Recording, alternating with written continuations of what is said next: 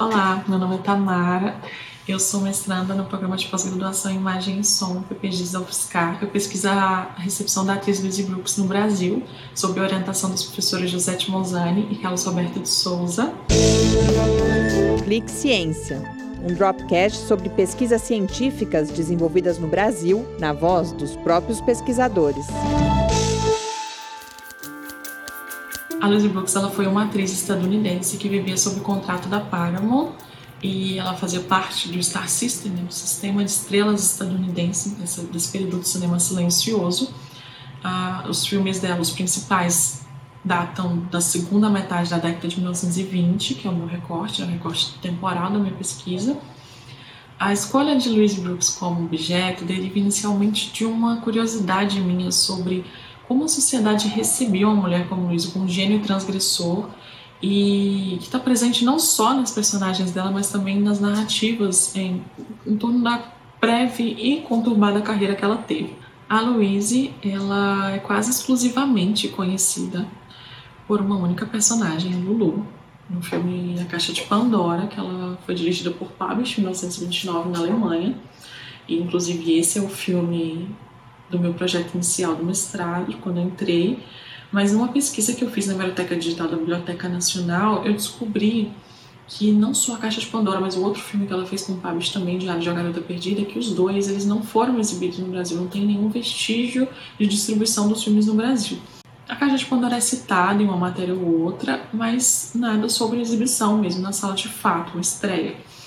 E eu fiquei muito curiosa sobre isso, que os filmes, né, pelos quais ela é mais conhecida não foram assistidos na época aqui.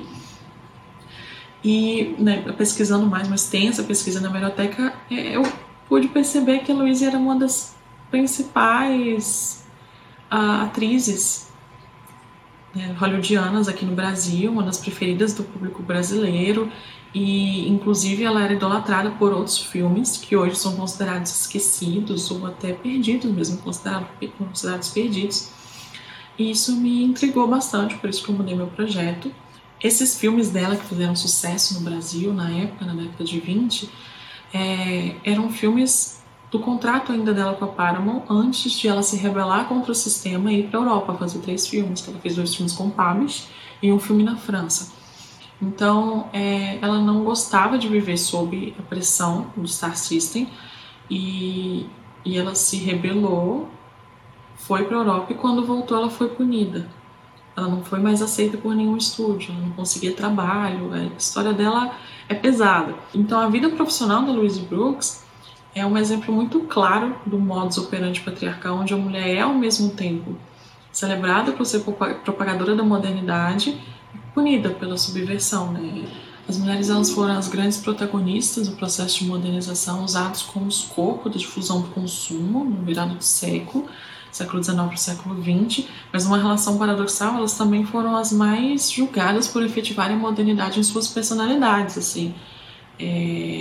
O que se conclui na leitura dos periódicos, nas inúmeras críticas às mulheres modernas, as ditas mulheres modernas, a mulher podia ser usada para vender o ideal de modernidade, mas não praticá-la de fato. Então eu faço uma análise da cultura brasileira da Primeira República, em especial as 2 principais cidades, claro, Rio de Janeiro e São Paulo, que são cidades em processo mais efetivo de modernização, que a gente pode afirmar a presença mesmo do cinema num território grande, com redes de sociabilidade, e com um olhar muito mais direcionado para as mulheres, para entender que tipo de sociedade mesmo recebia, como foi construída essa mentalidade, os costumes, de que forma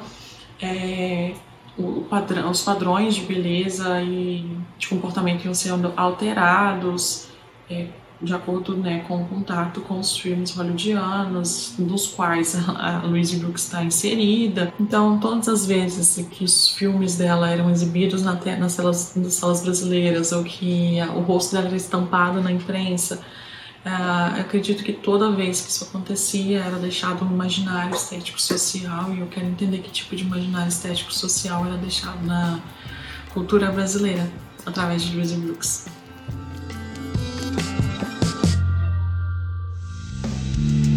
FICCIência é uma produção do Laboratório Aberto de Interatividade para a Disseminação do Conhecimento Científico e Tecnológico, o LAB, e do Centro de Desenvolvimento de Materiais Funcionais, o CDMF. Saiba mais. Visite www.lab.ufscar.br. Apoio Fundação de Amparo à Pesquisa do Estado de São Paulo, FAPESP, e Conselho Nacional de Desenvolvimento Científico e Tecnológico, CNPq.